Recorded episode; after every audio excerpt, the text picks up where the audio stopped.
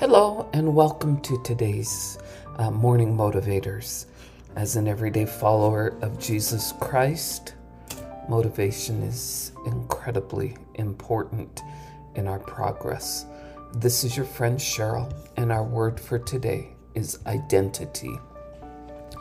Yesterday, I was listening and learning from a webinar. One of the speakers was discussing identity.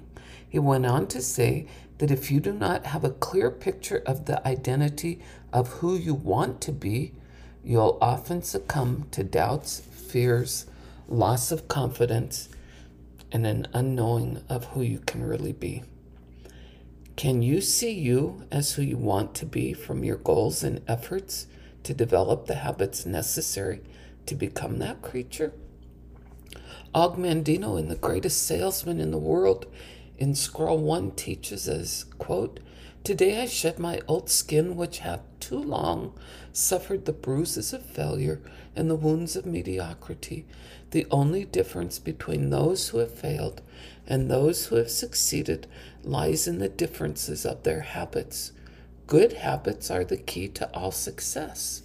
Bad habits are the unlocked door to failure. Thus, the first law I will obey which precedeth all others, is I will form good habits and become their slave. Unquote. Russell M. Nelson stated, quote, It is important for you to know who you are and who you may become. It is more important than what you do, even as vital as your work is and will be. Some people on life's journey forget who they really are and what is really important without sure identity and priority, blessings that matter most are at the mercy of things that matter least. He went on to explain if the Lord were speaking to you tonight, he would urge you to understand your identity, to know who you really are. He did so when he spoke to the people of ancient America. After identifying himself, he informed his listeners of their identity. And behold, ye are children of the prophets, and ye are of the house of Israel, and ye are of the covenant which the Father made with your fathers, saying unto Abraham, And in thy seed shall all kindreds of the earth be blessed. Book of Mormon, another testament of Jesus Christ, 3rd Nephi 20 25.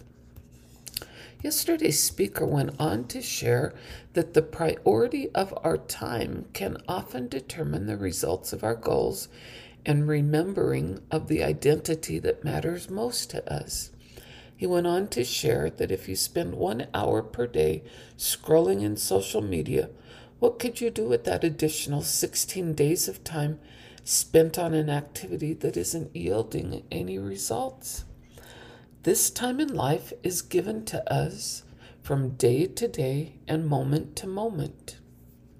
In the Book of Mormon, another testament of Jesus Christ, in the Book of Mosiah, chapter 2, we read I say unto you, that if you should serve him who has created you from the beginning and is preserving you from day to day by lending you breath, that ye may live and move and do according to your own will, and even supporting you from one moment to another. I say, if you should serve him with all your souls, yet would you be unprofitable servants. Thomas H. Morris asks us, quote, Do we relish our time on earth? Do we have enough purpose in our lives to shake off despair and apathy? Dieter F. Uchtdorf, a modern apostle of Jesus Christ, recently challenged us to prioritize all the good things we do in order to do the best things we can. I have found that on occasion it is healthy for me to step back and contemplate what I really want to gain from this life and the precious time I have. It often invigorates me and gives me more focus. Unquote the sure understanding of the identity which will lead us to eternal life, the greatest of all gifts. Today, can we accept our identity as a child of God, that divine God who is all knowing, who looks upon us with eyes of love and understanding of the divine potential that is in each of us? In this mortal quest, can we look at what we want to become and take on that identity today?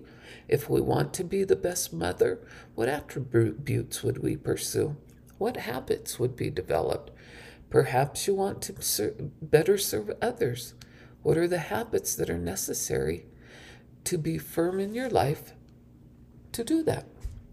Perhaps you wish to serve others by sharing your story, understanding there may be another person out there who needs to gain hope from your story and the identity you have acquired. Whatever it is you wish to become, let it begin with good habits that replace old habits.